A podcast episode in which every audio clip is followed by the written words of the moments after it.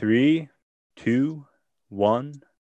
Into the Absurd, episode number 18 with Gerald Fleur. He is a, uh, well, he studies anthroposophy and he was a teacher at Waldorf School, um, which is kind of this revolutionary sort of education. Um, but yeah, uh, thank you for being on the podcast. I'm glad to be here, Greg. Thanks for inviting me. Yeah. So, uh, so what's a Waldorf school all about? Uh, well, it's a uh, it's a very holistic type of education. It's uh, rigorous, so uh, reading, writing, arithmetic are certainly uh, uh, well presented, but it's also very artistic. So there's a lot of painting and drawing. Um, lots of uh, performing arts kind of activities, speech exercises, singing, music, uh, physical activities that are uh, less like gym and more like uh, organized games and different activities, but could include juggling and things like that. And uh, I know I'm leaving a bunch out. Oh, foreign languages represented. And uh, I'm sure there's more that I'm leaving out, but perhaps we can get back to that in time. Yes. The the uh, the basis of Waldorf education is that it's an anthroposophically based education. Uh, it was uh, founded by Rudolf Steiner, who's the one who really coined the term anthroposophy and and made that presentation. Um, he was uh, born in 18 61 February. I guess they don't know the exact date. It looks like uh, they've got down the 27th or the 25th of February, 1861. And then he passed away uh, the end of March, 1925. Um, I suppose I should give you a little bit of background about myself. Um, yes, I would appreciate that. Sure. Um, well, I, I, got a uh, my uh, BA in um, social science at the Chico State in California, and I was just uh, I was thinking I'd become a teacher. I was primarily thinking I'd become a, a high school teacher. Um, but then after a while, I uh, decided I didn't really want to do that, and I kind of started my own Waldorf uh, school class um, in Mount Shasta, California, and um, and then moved on to uh, Sandpoint, Idaho, where I taught uh, Waldorf education for 16 years as a class teacher at the Sandpoint Waldorf School. And uh, also uh, have been there, oh, maybe about six additional years subbing, uh, doing um, uh, what we call blocks, block subject blocks, and um, uh, mentoring teachers, uh, doing some uh, lectures for teachers in China who wanted to know about Waldorf education, and lots of uh, different study groups uh, covering uh, anthroposophy. My introduction to anthroposophy actually happened around 1981 while I was in Mount Shasta. I met some people there who founded the American Eurythmy School and eurythmy is uh, an art form that uh, Rudolf Steiner developed. And um, uh, so I had never heard of any of that before and started uh, looking into his background and what his books were all about. And uh, to give you some uh, better idea of Rudolf Steiner, he was an Austrian. Um, he got his PhD in philosophy uh, primarily on a presentation on uh, philosophy of freedom, uh, the idea that it is possible for us to know, uh, and even though knowing is an unusual state, as he describes it, um, it nevertheless is possible, and therefore it brings about the possibility of free action based upon knowing. Uh, so that was his philosophy, and his dissertation basically was on that uh, topic. And he wrote then a a separate book that he called The Philosophy of Freedom afterwards. Uh, but what is uh, additionally profound about Steiner is that he is a clairvoyant and a clairaudient. Um, I say is, uh, was. Um, and he was uh, aware of this ability since he was uh, quite young, um, but kept it quiet after several experiences that are quite common for people who have this ability, that they realize it's an unusual ability and uh, people tend to frown upon it.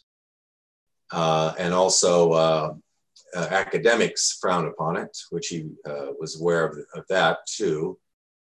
And somewhere around uh, looks like about 1899, he started making presentations, you might say, coming out of the closet and uh, speaking of his uh, clairvoyant observations uh, from a more of a scientific presentation, so that he he had a very scientifically oriented mind, and he was bringing a very clear classification of uh, what he was observing and presenting to people and he initially presented to the Theosophical Society. And in 1902, he actually became the head of the German section of the society. Um, and after a period of time, uh, somewhere around 1912, 1913, uh, the members of the society were advocating that uh, Jiddu Krishnamurti was uh, the, the second coming uh, of Christ. I, I, believe it was Christ or Messiah, something to this effect. And uh, Steiner said, no, that that's an incorrect uh, view. And uh, they had a controversy. And eventually he removed himself along with a fair group of other people. And they formed uh, the Anthroposophical Society. And then from that basis, he then uh, made presentations or written works of uh, uh, what, what are known as his basic books, uh, The Philosophy of Freedom, which I already mentioned, and we should go into that a little bit more. And then a book called Theosophy that he wrote, and uh, an outline of occult science was sort of a sequel to that book, where he really goes into both of those books, Theosophy and Occult Science, about uh, his uh, clair, clairvoyance and clairaudience and his observation spiritual uh, studies. And then uh, people wanted to also know well, how does one attain to these abilities that he was demonstrating? And so he wrote a book called uh, How is Knowledge of Higher Worlds Attained, where he presents the entire process, which is quite rigorous. Uh, I think many people know, reading that book would go, well, that's something that would probably take place over a lifetime or uh, perhaps uh, another lifetime. Uh, certainly, uh, reincarnation is something that Steiner did present. And then he also was uh, very focused on uh, presenting Christianity. In fact, one of his books was Christianity as a Mystical Fact, and um, where he goes through showing that the Christ uh, was an actual incarnation as Jesus of Nazareth. Um, he himself uh, thought that this was quite uh, amazing because he did not really believe, as he was uh, growing up, that this was an actual occurrence. Um, and then in his studies, he did find that this to be the case. And he uh, had quite a few books that lectures that he gave on the Gospels, on Christ, and uh, spoke of uh, the Christ impulse as lying behind everything that he did, including um, uh, the writing of uh, the philosophy of freedom. So, this whole uh, impulse of freedom of the individual to uh, seek freedom, he, he regards that as a Christ impulse. And if you're okay, Greg, I, would like to go into that a little bit, the basis of that. Yes. Oh, and um, I was going to ask you. So, uh, so in his belief was uh was knowledge essentially the fundamental basis of free will. That's right. Okay. That uh, that really, without knowing, you could argue there is no such thing as uh, hmm. freedom. That as long as you're unaware of what you're doing, why you're doing it, um, it could be said, well, something else is uh, driving you, uh, uh, is is leading you and so forth. So and is course, yeah, is awareness in, in, is awareness included in knowledge?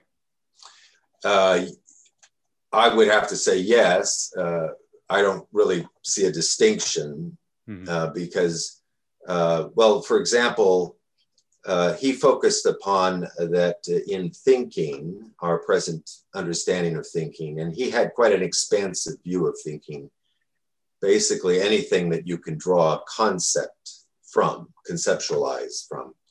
So that would include the intellect, that would include uh, an imaginative pictorial state, would be very um, a thousand well pictures are worth a thousand words and then living pictures are uh, all that much more that, would be uh, a real inflowing of of conceptual information. And then he had also uh, inspiration as an aspect of thinking uh, that one has uh, uh, an opening to an intuitive certainty. And these intuitions the intuition is what lies even all the way through all aspects of thinking all the way down to uh, intellectualization.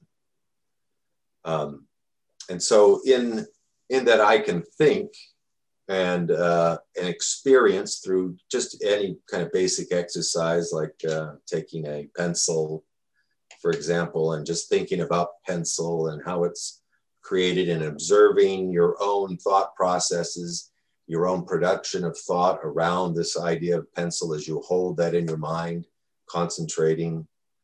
Uh, that the experience of thinking can be one where I know I am thinking, I know that I'm producing this. And as I go into that, uh, I can also then experience that in thinking, uh, I have something that is itself a reality, a self sustaining reality. And in fact, I come upon uh, all that I would declare as being real or as truly there uh, through thinking. I, I come to some kind of conceptualization or knowing about what it is. Uh, so, thinking itself is the root uh, that he was finding as being behind everything that we see in the world, all meaning. Uh, the logos is sometimes how this is put, and then this transfers into his idea that this is a, a Christ uh, uh, basis. And from that, I can then begin to uh, conceive myself. Uh, you might say, conceive myself anew or initiate myself. Uh, and I'm doing so out of this very divine reality that was before I ever conceived of anything as conceptual or uh, uh, that I existed. And yet, uh, through this, you might call it saving grace, I can bring about my own being, a new being, a being of uh, that I bring forth from my own knowing and activity. Uh, obviously this is an experiential thing, but it's also uh, something that cannot be achieved in a short period of time. He had a huge evolutionary uh, vision of how this would take place. And uh, a human being begins by first having this conceiving idea and then uh, begins to proceed very slowly over course of millennia lifetimes uh, to eventually achieve a reemergence into the spiritual realities. Um, he saw this as a, uh, a distinction between what uh, he said was the true path prior to the coming of Christ into the uh, into the earth was uh, related by Buddha, Gautama Buddha. Um, that basically it's it's more of a dissolving, you might say, back into the whole. Um, whereas this is passing through the eye of the needle, if you will, the I being the human ego, the I, and then re-emerging into the spiritual, that the individual is now taking responsibility not only for themselves, but for the world. And of course, uh, just looking around, uh, this is a long ways to go and uh, the ego or the development of the I being very uh, young, very immature still at this stage. And I think that that's probably the biggest argument against it is that it is so obviously flawed and uh, it still holds, I think, a strong attraction for people to see it as being sort of in the way, as something to be dissolved, uh, to be uh, maybe overcome, is the view. I'm not a Buddhist, I don't know all of the different terminologies, but I can appreciate very much that, that particular uh, view. And uh, I don't know if you have any questions on that, but that that in a nutshell is his presentation on um, uh, the philosophy of freedom. He actually doesn't bring in Christ or mention Christ other than to say that uh, no authority uh, exists over the individual; that they are they truly are the ones who would determine for themselves. So I think some people see it as a uh, almost like an anarchist Bible or something like that for, for some folks. What do you um, mean by that? Well, uh, anarchy is uh, sort of no government, no yeah. uh, no uh, no one over the individual, and so the individual then can associate with other individuals and come up with anything they want to come up with. Um, and each individual comes to their own experience of what really lies within themselves as their true love of calling, their love of their action that they wish to take, and freely then out of themselves take that action. Um, so that's where I, I, get this the idea that some people sometimes will refer to that as the uh, an anarchist's Bible. This so so Buddhism, you know, you kind of dissolve your ego, you know, and it sounds like with with anthroposophy you almost you you'd kind of dissolve it into the whole universe in a sense is that kind of well the it your your path your with your i and your development of knowing that i am mm-hmm. Then you begin to work upon your yourself you were working mm-hmm. on your uh, emotional state, your uh, your thinking. What are the ideas that are passing through my mind? Uh, what are my emotions? What are my feelings? What am I? Uh, I become my own gatekeeper. I become my own author uh, of my life, and uh, and then in doing so, I'm slowly raising myself into a spiritual awareness my organs of perception begin to awaken. And but I don't lose my I. Uh, I'm enhancing it in this sense. So I, I uh, in that in that uh, distinction, it's it's quite a flip, you know, in terms yes. of that's how he presents it. Is that uh, when Christ actually comes, then it, it becomes a, an inversion or a flip of what uh, was before, and uh, and that what was before was proper and right uh, in that time frame. But you might say that uh, human e- evolution had come to a point where now the I needed to become uh, developed and become the means by which an individual then returns to the spiritual. Um, and uh, for me, for my Christian upbringing, um, that was appealing because most of the Christian faiths were not appealing to me. Um, hmm. uh, and to this day, I really don't have a you know a particular Christian faith, but uh, I did find this as fulfilling uh, several experiences that I had had in growing up that that allowed me to say that I can start to get behind this as in terms of my own personal development and uh, that this view of Christ is one that I can see is, is justified. And uh, I could embrace working this through for, you know, it's enough material to justify a lifetime's uh, work. Um, so uh, that's my particular path. Uh, uh, others will have different paths. Steiner was never, you know, insisting that this was the, the only way for anybody to to gain access into the spiritual realities. It's just that he found it to be uh, suitable for people in uh, uh, in a modern society and modern life uh, in, in our current uh, situations that that uh, people arising and questioning and seeking freedom would find this an appealing route. And he uh, based all of his other research and all of his anthroposophical findings upon this philosophy of freedom uh, foundation. So it was very important to him.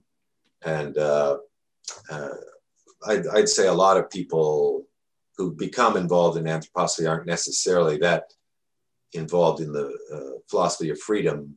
Uh, I think they find it kind of challenging hmm. to work through. And so it, he had lots of different different presentations that he gave on different perspectives and different uh, ways of looking at things in order to uh, uh, find some uh, access to different individuals. Um, someone might be more artistically oriented, um, uh, find the, the rigor of the philosophy uh, too challenging. That's fine. Everybody's everybody's who they are. Um, I suppose I should get into a little bit of uh, some of the basics of uh, his presentation of anthroposophy. And uh, the most simple one is uh, body, soul, and spirit. And in the Waldorf school, I'm trying to remember the phrase that we would use. Uh, uh, shoot, hands and oh yeah, head, heart, and hands. Yeah, that was it. Um, so that you're developing uh, every aspect of your being. Um, so the body, I think, can can be something that we take for granted. Uh, we think, oh yes, well we all know what the physical body is, and to a certain extent, it is very obvious, but it's also very ephemeral. Um, it's uh, here today, gone tomorrow. Um, so what does that mean? What, what, so what is the physical body? What, what is forming the physical body becomes a question. And so he came up with actually different aspects of body, and I can go into that in a little bit. But I wanted to go also into uh, this term soul. And I think that uh, it's good to have a very clear idea of what we mean. A lot of these terms generally kind of, uh, oh, they have vague notions of what, uh, what we mean by soul, what do we mean by spirit. Maybe that's the same thing and uh, so he used uh, one example was uh, let's imagine uh, a field of uh, flowers that we're familiar with, maybe like daisies or something. And so the daisies are there, and I can run my hand through them, and uh, I can see that I I have a personal relationship to daisies. I, I like them. I like how they look. I feel a certain joy about them or I might find uh, that I really don't uh, like daisies that much. Uh, hmm. Maybe they stink to me or something. Um, and so it's my my soul becomes this personal realm that is related to the world. And within my soul, I, I have my thinking and I have all my feelings and emotions, and I also have all my impulses of will that I carry forth. And so, because I have this capacity to think, I have a bridge between my soul and uh, the spirit. And uh, the spirit becomes really what Daisy is. Uh, because the daisy, as it's physically before me, is not the same as in, say, two weeks after. I'll look at the daisy again. Well, it's no longer the same. It's changed. It's a taller plant now uh, or maybe when it was first coming up from the seed. Um, and then after it's flowered and uh, done everything, it's back to seed again. So the physical is never the same. That's not the eternal reality. Uh, that is a constantly changing reality, the physical world.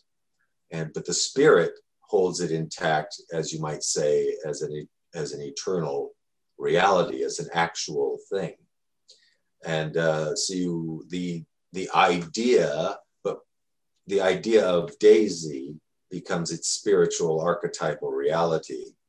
But we have to get beyond just simply what we generally think of as idea. This has to become a living reality, a living idea. And also that uh, our thinking is just a bridge, just uh, you might say the ground level of entering into the spiritual reality of things. And so it comes back again to, well, then the spirit lies behind what is physically present. Um, and the idea of daisy is present no matter how it is that I see the daisy today, tomorrow, a month from now. Now it's gone because it's winter and I don't see it at all, and yet it's still there. It's still a reality. So that becomes this uh, body, soul, and spirit and in looking at the body, the physical body, we again go back to, well, it, it, it comes and it goes, it's ephemeral. Uh, so there must be some formative aspect to the body. And one way of uh, establishing that is uh, I go before a corpse and I see the physical corpse. And I, I know that the physical corpse will eventually decay and return back to the elements of the earth. And so, what was it? It immediately becomes something uh, that I know must have been present in order for that body to have grown, to have lived, to have formed, to have become the body that I'm familiar with. And uh, this we could speak of as the formative body or etheric body. And uh, we would share this with the plants, the plant kingdoms, as compared to, say, the mineral kingdoms we would we would uh, see as uh, something comparable to what the uh, corpse will return to. It'll decompose back into those mineral components. Um, so as I'm going on with this, he he's really trying in a very scientific way to create very clear classifications by which we could have a discussion about uh, these realities that he was perceiving. Uh, and to go further, then he said, well, then there needs to be a housing or a, a, a housing for the, uh, the soul. Um, all of our feelings and emotions and impulses. And he called this the astral body because of the, the relationship to the stars, that we awaken with the animal kingdom uh, every morning and we see the stars at night. We go back to sleep, we awaken again and so we have an inner life that we share also with the entire animal kingdom. So did he ever go into uh, into lucid dreaming? Um, he he does in the knowledge of the higher worlds. He discusses how eventually a person can achieve a state where they're entirely awake in their dream state all, all the way through. They're you're awake through your entire sleeping state. Uh, I have never personally achieved such a, a thing, but uh, uh, that sort of transcends lucid dreaming. But luc- lucidity is certainly part of that. That your dreams begin to become more coherent. You begin to become more aware in them, uh, and of course, that makes it lucid at that point. So it's it's it's astral projection to be fully awake in the dream the whole time, right? Uh, perhaps, uh, but you're you're transcending into you know what is astral projection. That that can be uh, one aspect of the spiritual life or one aspect of the soul life, but then you can go beyond that, and uh, and so you could speak of these different realms that one can penetrate into, and he he goes into quite a bit of detail around that. So to uh, continue a little bit, then uh, we've got sort of the soul housing, and then we have uh, our own spiritual aspect of our being that, in terms of what we think of as the four kingdoms the mineral, the plant, the animal, uh, the human being then is in somewhat of an isolated position where it is an I being and it is able to become self conscious, self aware. And in that self awareness, I could begin to come to some of the things that I was talking about with the uh, uh, philosophy of freedom.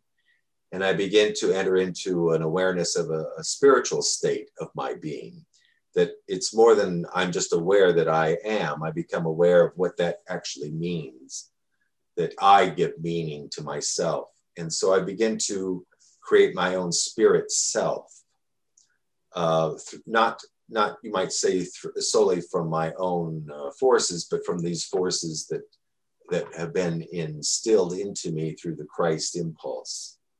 And so I become uh, able to look at my astral life or my uh, my soul life, and I can begin to develop that. Uh, again, my my thinking, thinking thoughts in a certain way. Maybe I start beginning to do meditative practices, concentration. I develop myself. I develop my uh, soul life. I do artistic activities. I do uh, uh, performing arts activities. I, I join men's group, women's groups. Uh, I began to have a sense of, of uh, that I have certain flaws, you might say, or certain things that I wish to change, maybe addictions that I have fallen into. And so I begin to change myself. And this is developing my spiritual self. And the further I go, I can then come into uh, another state where I become aware of spiritual beings, uh, higher beings. And he lists uh, the hierarchies the angels, archangels, archai, all the way up into the seraphim. And these uh, angelic type beings, uh, the hierarchies, as I become more aware of them, they become uh, influences in my life uh, you might say religious activities, uh, although it doesn't have to be going to church, as it were. I become aware of, of uh, an inspiring rea- reality. In fact, uh, I begin to become aware that these uh, higher beings bring about my existence, that I wouldn't even be without them. And they have a, the enthusiasm that that brings into my life. And we call this a life spirit begins to emerge. Um, and then a further development we might call the spirit man, the uh, where I've actually penetrated into my physical body. The uh, life spirit is a, is addressing uh, the etheric body, and uh, and I'm, a, I'm overcoming my uh, you might say my bad habits. Say just a simple way of overcoming an addiction. I used to be addicted to coffee, and took many many decades to finally get uh, free of coffee. Um, but that was one achievement, you might say, for me in, in addressing my uh, habit life. um, I'm currently addicted. Yes, uh, I can appreciate that. Uh, I don't think I could have gotten through as a Waldorf teacher without uh, my coffee addiction.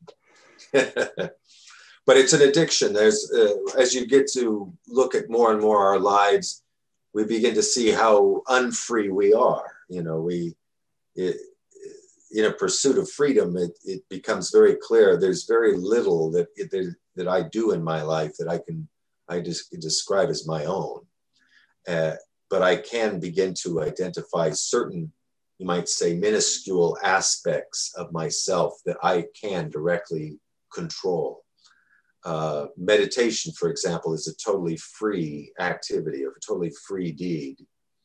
And uh, so there's, there's one beginning, you might say.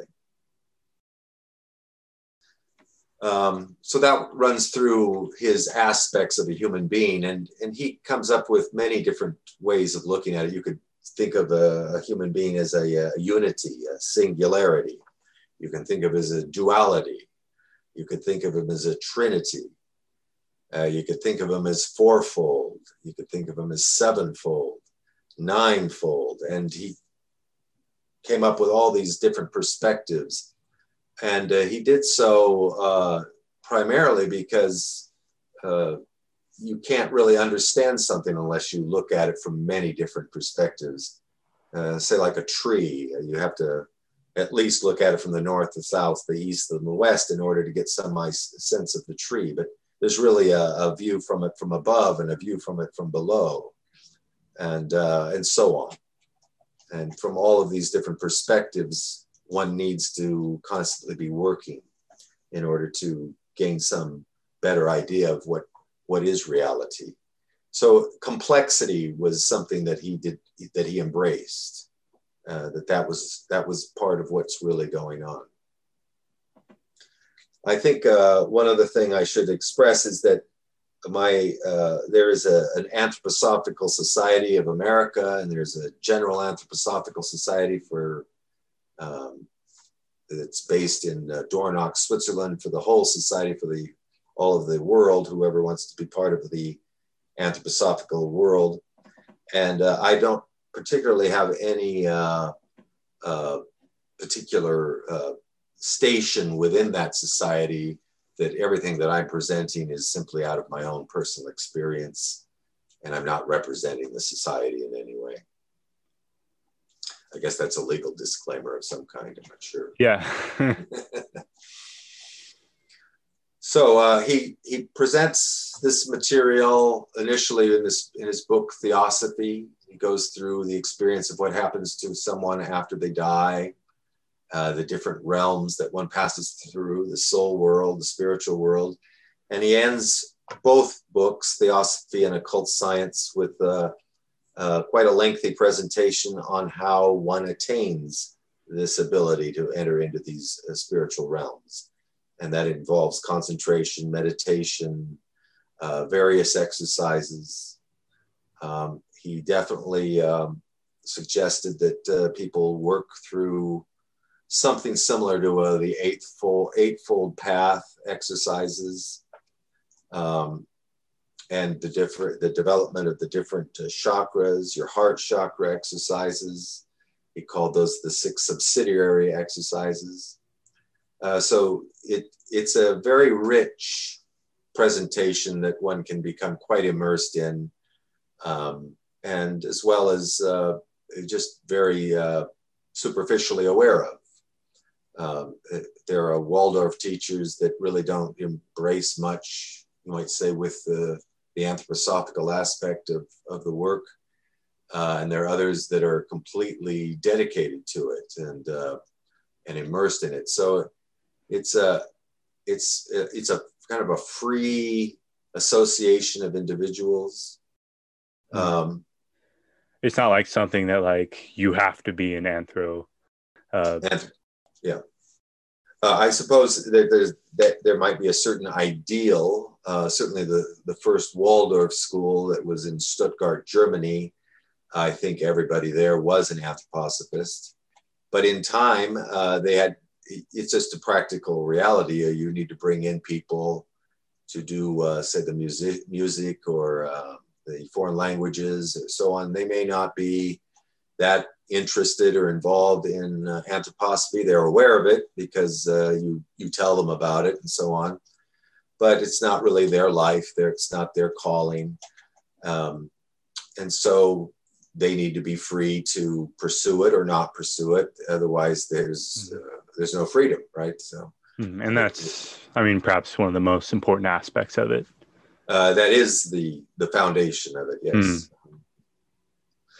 and you know within the the society the different anthroposophists there's going to be very different views. There's going to be agreement about this disagreement about that. That's just very normal. Uh, who the society itself is an institutional structure. Waldorf schools are institutional structures so there's going to be disagreements uh, that people have. I myself have you know after being a waldorf teacher for quite a long time have uh, views about what would be a more ideal presentation for Waldorf education. Hmm. And like there'll what? be those, oh, uh, more emphasis on the doing than, hmm. uh, you know, the, the activities. Um, actually, uh, for, for example, uh, in first grade, the, the students make their first readers, and that becomes their first reading book. Hmm. And uh, so that idea I would like to see furthered more in all aspects of the curriculum. Um, but it, it's you know it's challenging. It's a it's challenging work. Uh, uh, I, I, remember being more burned out as a, a, Waldorf teacher in the sense of of having a long work day um, than anything I've ever done. And I think that that's one of the big challenges that uh, Waldorf has is that the teachers feel just so overwhelmed with what they're they're looking at to do. They're, they're the ones creating the curriculum. It's constantly being developed and furthered. Hmm. So there's a tendency to try to fix things. Well, this is how we will always do this, and this is how we will always do that. And we'll just keep doing it that way because it's it's easy. We can set up a tradition that way. Um, but actually, uh, you can also become trapped. You know that mm-hmm. you can start to lose the life that you had in developing those curriculum, mm-hmm. those Be- those particular pedagogy. Because that gives you freedom to uh, uh, developing the curriculum, and if you yes. can't uh, change the curriculum, if you can't uh, develop it, then you don't have freedom anymore. Right, it, and also that becomes uh, stultifying for the the kids, the students. Uh, they sense that. A big part of Waldorf education is this idea that the teacher is an authority, and that the authority is a a key uh, pedagogical need for children of this age. Uh, and that is an authority is someone who is the author of their own life in an ideal sense. It's, it's the philosophy of freedom, basically. Hmm. And so, from that person, then bringing to the uh, students uh, what they have learned and what they've achieved. Uh, ideally, they are actually uh, capable in these areas. They actually do know the mathematics, they do know the English. And of course, no one's perfect in these in this regard but the, the, the, student as they start to come of age can then become themselves their own authority their own author and uh, and so that's the ideal that uh, you're you're presenting an environment in which they can in fact achieve their own independence their own ability to think clearly critically i know and i can act out of my knowing i can at least begin to address myself and my life and so on. And of course, that's a that's a, an enormous challenge. And um, oh, another uh, interesting aspect for the Waldorf education is that the teacher begins uh, in the first grade, and uh, I took a class all the way through eight eight grades. So that means I was their their teacher from first, second, third, fourth, and so on all the way through. And there are obvious advantages to that. One, you get to know the students very intimately, you get to know the parents very well, and there's a, a good rapport. You can, uh, challenges that a student is having can be watched and carried over uh, how well we're doing over the years and uh, developing this or that. Uh, some children had uh, dyslexic kind of conditions, and how can we address that? It was nice to be able to do, work on that over years. Um, and I would say that uh, although that's an ideal in Waldorf, that maybe 20, 25% of the teachers actually do that, uh, just because it's a modern world we live in and, uh, and staying in one particular place for eight years and carrying on with uh, that work just isn't that common. Uh, but there, there is that ideal, nevertheless. It sounds like this whole system, you know, anthroposophy and Waldorf education, it's all based around it's based around the individual and it, it's based around the individual finding freedom in their themselves and through that freedom grow growing. That's right. Finding growth. But it certainly doesn't exclude the group. Um, yes. Uh, so there would be also uh, the group resolving a problem, a challenge, uh, uh studying a math problem, feel free to work together and, and see if somebody can come up with this or the group can come up with this or all kinds of different projects that we would be creating craft like things but more for science or something like that. Uh, gas balloons and that sort of thing. Um, and i think that this plays into also what steiner presented in terms of man's evolution and development that you had the individual and the individual need to achieve uh, independent awareness, uh, independent knowing, independent action, and that this is intimately related to our angels. You, you may have heard that that idea that the angel is for is associate. Each individual has their own angelic being, and then if you went to the archangelic beings, they work with groups of people so you could have a group forming, uh, say, uh, in the faculty, and the faculty, each one of them would be coming forth and addressing a certain uh, problem or idea that the school was looking at. And each one would have their own perspective that they're bringing to that. So that might be, say, 12 perspectives, just to give this very holistic idea and each one is presenting a unique idea. Each one is not holding to their idea. They present it and they release it to the group. This is, of course, an ideal. I can assure you that in Waldorf uh, groups, uh, there's a lot of challenge in, in hmm. doing something like this. But um, ideally, you have the group receive these 12 different perspectives and is able to release and hold them and receive a whole new uh, impulse uh, from even a higher source, say the archaic, archai uh, realm of hierarchies. And this has an inspiring effect upon the whole group. And the whole group begins to realize a whole new way of approaching the problem that none of the individuals would have been able to have come upon. Hmm. Um, but because they're now working as a group organ, they can do so. So even this idea of, the, of a group working was based still in the individual achieving, at least to some extent, these ideas of the philosophy of freedom in order to really develop a, a, a higher organ of working in humanity that can address the problems that we'll be facing, but from a very unique perspective, not from truly an individual perspective, but from the group. That's so, almost that uh, that idea of the whole being greater than the sum of its parts. Uh, definitely, mm-hmm. yeah, yeah. And that kind of ties into the the individual too, not just the group. That's right. Yeah, I'm not too sure where to go from here. Uh, seems like there would be quite a bit that we could go into, uh, maybe different aspects of Waldorf education. But I think I should mention that Waldorf education was just one um, sort of, uh, I, I, guess they call them daughter movements of the anthroposophical society. The other one that I think people might generally have, have heard of before is biodynamic agriculture or horticulture. What is that? Um, well, it, it, it was uh, only one lecture series did he give on this, I think in 1924.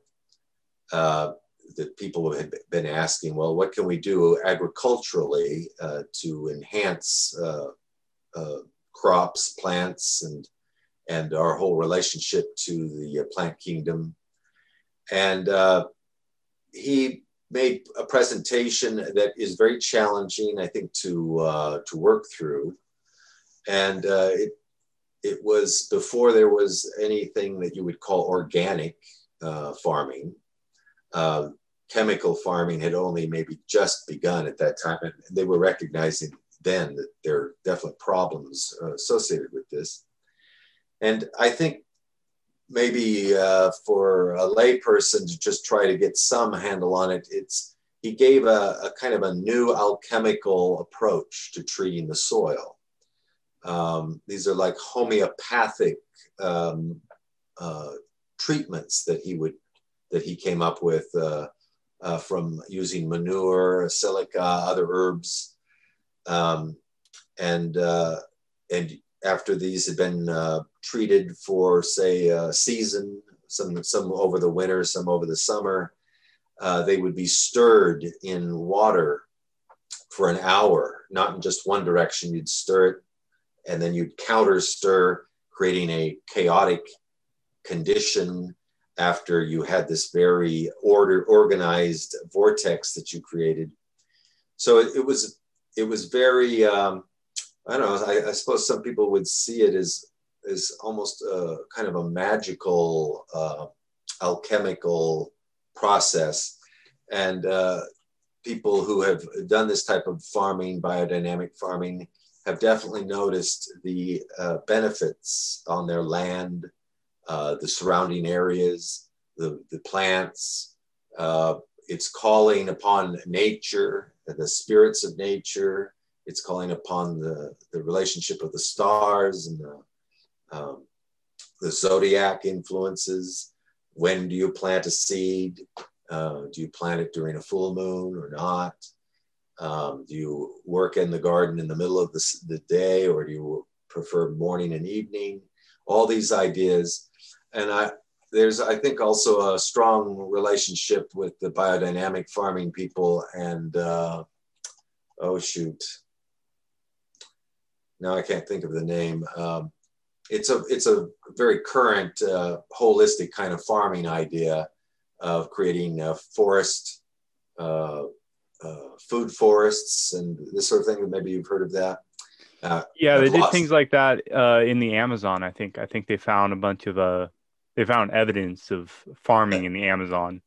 And that soil that they created, the, mm-hmm. the uh, uh, yeah. Uh, so that those kinds of ideas being renewed in our day, um, and uh, I, I, can't believe I can't remember, but where, where you, you're using the way you lay the land, the changing of the land in order to capture water and to hold the water. And mm-hmm. there's quite quite a few people that have done a lot of work on that have no relationship to anthroposophy or to biodynamics, but biodynamic farming has taken a lot of these uh, these ideas into a into account in their work too.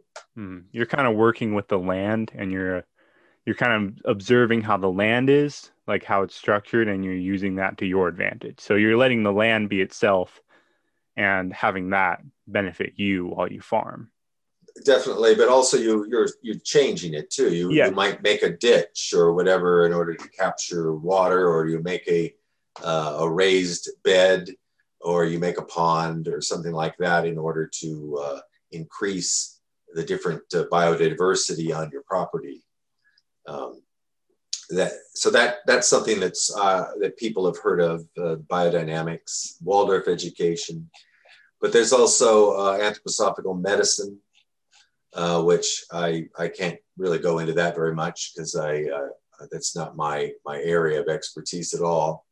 Uh, music, he wrote plays, mystery dramas, and he did speech, exercise work. Uh, there are people that I know of who became involved in um, the performing arts who were taught by Steiner. I can't remember their names, but they ended up in in uh, in Hollywood area. Um, not very many, but uh, that there are those who uh, have been influenced by Steiner in so many different areas. Architecture, he created this building called the Goetheanum, um, which is very unusual um, structure.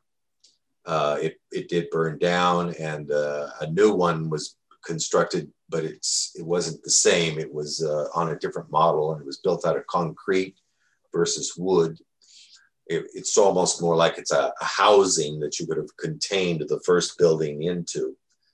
Um, and I'm sure I'm leaving out other areas, but um, oh, eurythmy, that was a, a, the art form that he developed, which was movement to music and speech, sound, and uh, very uh, artistic form and a very rigorous training for that uh, that uh, some people take up. And uh, Waldorf schools in general will bring eurythmists in, and uh, the children are aware of that. And all sorts of music work that he did. So it, it's it entered into every aspect of, of practical life. He thought that was extremely important. Um, and I think when I was very young, uh, no one had heard of the name of, uh, of Rudolf Steiner. Uh, just just a handful here and there who were involved in the movement. And today, uh, you'll see people pretty regularly quoting him. Uh, so there's a lot more awareness of him now than there was uh, before. And so these ideas are now becoming more mainstream. Um, and I think that uh, that's a wonderful thing. Um, but it's also something that that brings up the challenges of well, what exactly was he talking about? Hmm. Uh, who really understands it? Who doesn't understand it? And you get into all of these potential disputes about what what really is anthroposophy. Yeah, uh, yeah, and a lot of people are probably going to butcher it, and then hopefully those people don't have their idea of what anthroposophy is um, become the the thing that's really popular, right? Right, or, or, or, the the quote expert who knows all about it, but does he really know all about it? And uh, uh, you know, it's just like anything. You could become um, too much of a specialist, too specialized, and you begin to become uh, lost about what, what else is going on around you. You have to constantly be challenging yourself. Um, hmm. that kind of goes back to how uh, Waldorf, uh, you wanted the curriculum to keep changing so it could, you know, continue to challenge you and the your fellow teachers. Yeah, yeah, and uh, in in uh, in the Waldorf School, the faculty has a very, uh, uh, you might say, powerful role. Some schools they they basically run the whole school, um, although there there tends to be a certain impracticality around that. So usually, some portion of the faculty will uh, designate or hire off uh, an administrator or um, some other entity to uh, to help run the school because there's so many uh, things that have to be done. But he really felt that it was very important that the faculty was very aware of every aspect of what was going on in the school, at least as much as possible, and to the extent that that was practical. And I can certainly uh, uh, vouch for how valuable that is and how enlivening that can be, but also how stressful and uh, hard work uh, uh, that brings on to all of the faculty and all of the challenges and how in the modern world you actually make that work and uh, the school function and run. Especially in today's world where we've got um, the whole covid thing going on and uh, uh, for example computers were never a big thing. You, you would hear people in um, uh, silicon valley steve jobs and so on they wouldn't allow the kids to have the, the computers when they were young, their children. And uh, often they would put them in Waldorf schools because there were no computers basically allowed. But now, in the at least in the upper grades, uh, seventh grade, sixth grade, eighth grade, they're starting to introduce these things more and more, especially with uh, the need to do um, at-home schooling or you know the mm-hmm. Zoom, mm. the Zoom meetings and so on. So yeah. there's all kinds of things coming up in the modern times or our present times that uh, really challenge a lot of the views um, that I grew up with in anthroposophy within Waldorf education. And uh, so there's a lot of, I don't know about argument, but there's discussion that goes on around all of this quite a bit. Yes, I mean, that makes sense. I mean, as, I mean, a lot of careers these days require a computer. Yeah. But yeah. it is um it's hard to have to adapt uh, the way that they teach um, for the modern world because I mean the modern world is much not uh, kind of in the way of uh, anthroposophy just because it's um, so it's just so computerized. And, and it, the whole idea of the face-to-face meeting and uh, mm. and the idea that uh, how much of communication is is in that meeting. Uh, how much do we convey to one another uh, that we are you might say normally subconsciously unaware of? Uh, and yet when we're face to face we do become aware of it uh, it's it's more than just I see your face or I see you speaking. It's it's uh, I experience you, mm-hmm. and uh, and certainly for a teacher, uh, from my background anyway, it's very hard to read a class if you're not actually before them. Uh, to gain a sense of are they understanding what I'm saying? Um, is there a whole nother uh, direction I should be going in in terms of my presentation right now, based upon what I'm sensing and experiencing with the class. So uh, I think that those ideas uh, need to somehow get back. It's very hard to do that over a computer screen uh, and just to have a flickering image on the other end and make, make a, a real contact with another individual. Mm-hmm and it seems like uh, uh, intimacy is a really important part of uh, anthroposophy, at least um, being fully there, being in the being fully in where you're at, you know, being fully aware of what's going on paying attention, um, being focused, uh, and, and, really living in the moment of the experience. Definitely, uh, and that gets back to the idea of being, you know, thinking your own thoughts, uh, being aware of your own feelings, and your where are my impulses uh, of action coming from? Uh, uh, for example, are they coming from an addictive kind of place? Uh, and then, of course, you have to go through that whole process of waking up. Oh, yes, I am addicted. And then, is there something I want to do about that addiction? And then the whole struggle of actually freeing yourself from that addiction and how challenging that can be. Uh, so, all of those things play into it. Uh, and certainly, anthroposophy is not the only uh, philosophy or religious perspective that takes this into account, but that's certainly a big, big part of what anthroposophy is all about. So, how did you manage to give up caffeine? Uh, well, just a very long struggle. Uh, first, you know, uh, I love drinking coffee. Uh, I would start noticing at a certain point that I would get, uh, I would have my cup of coffee and I'd start getting really tired. And, uh, and it was like, well, the coffee's really not doing kind of what you generally we think of as coffee doing. In fact, I can feel it working against me. And then I would try to get off coffee. Uh, I'll take a couple weeks off coffee. Well, as it turns out, it's not always that easy. You get you some people, not everybody, uh, gets uh, you know some really uh, intense headaches. Uh, as I would get older, these headaches would become even more severe. Um, and just basically pounding my head against the wall, you might say, and uh, having the challenge of this isn't really that good for me. Uh, it's hard, very slowly getting longer and longer breaks from when I would do coffee. I play games like, oh, I've been off coffee for a couple months. I'll have a cup of coffee once a week. And then after a while, I'd find myself at a family gathering for Christmas or something. And now I'm back on coffee every day now. Um, and then uh, at some point, I finally was able to get it to where I got a, a, year under my belt, two years, and so on. And now, now I, I can actually say that I'm basically free of it.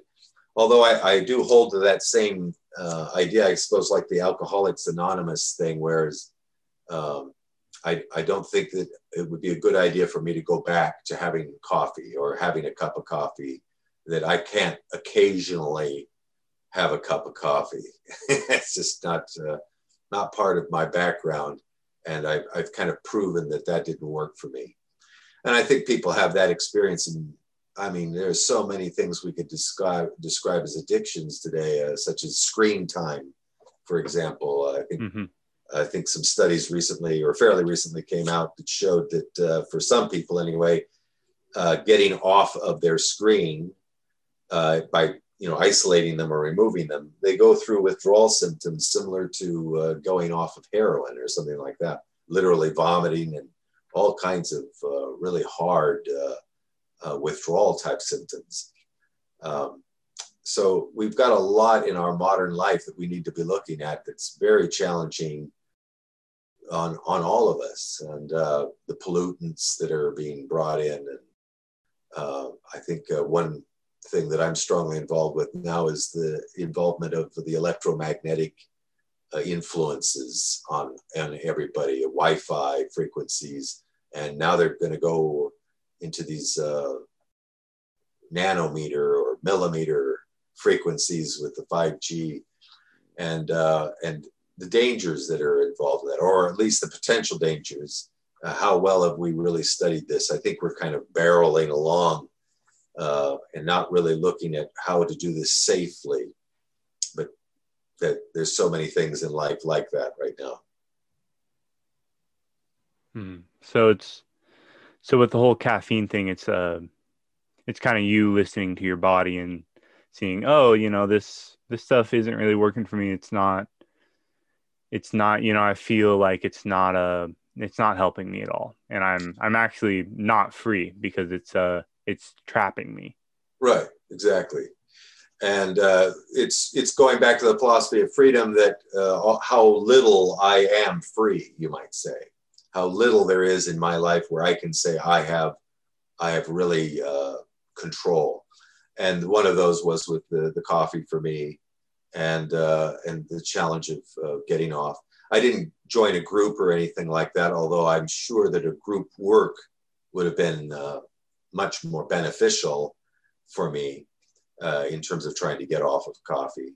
And if I had something that I think society generally regarded as a more serious addiction, say like alcohol, um, then uh, I would have definitely been seeking out a group because uh, it's very challenging to try to free yourself from addictions just on your own. So, is there anything that you would like to leave us off with? Uh, just that uh, there's uh, anybody who wanted to contact me further about uh, anthroposophy or how they can find out more about it. Uh, there's my email address. I think those will be in the show notes. There's a site that they can look at some of books that I've written. They can just access them right there on site and print them up if they want to, um, sell them if they want to. it's one of those open-ended copyrights.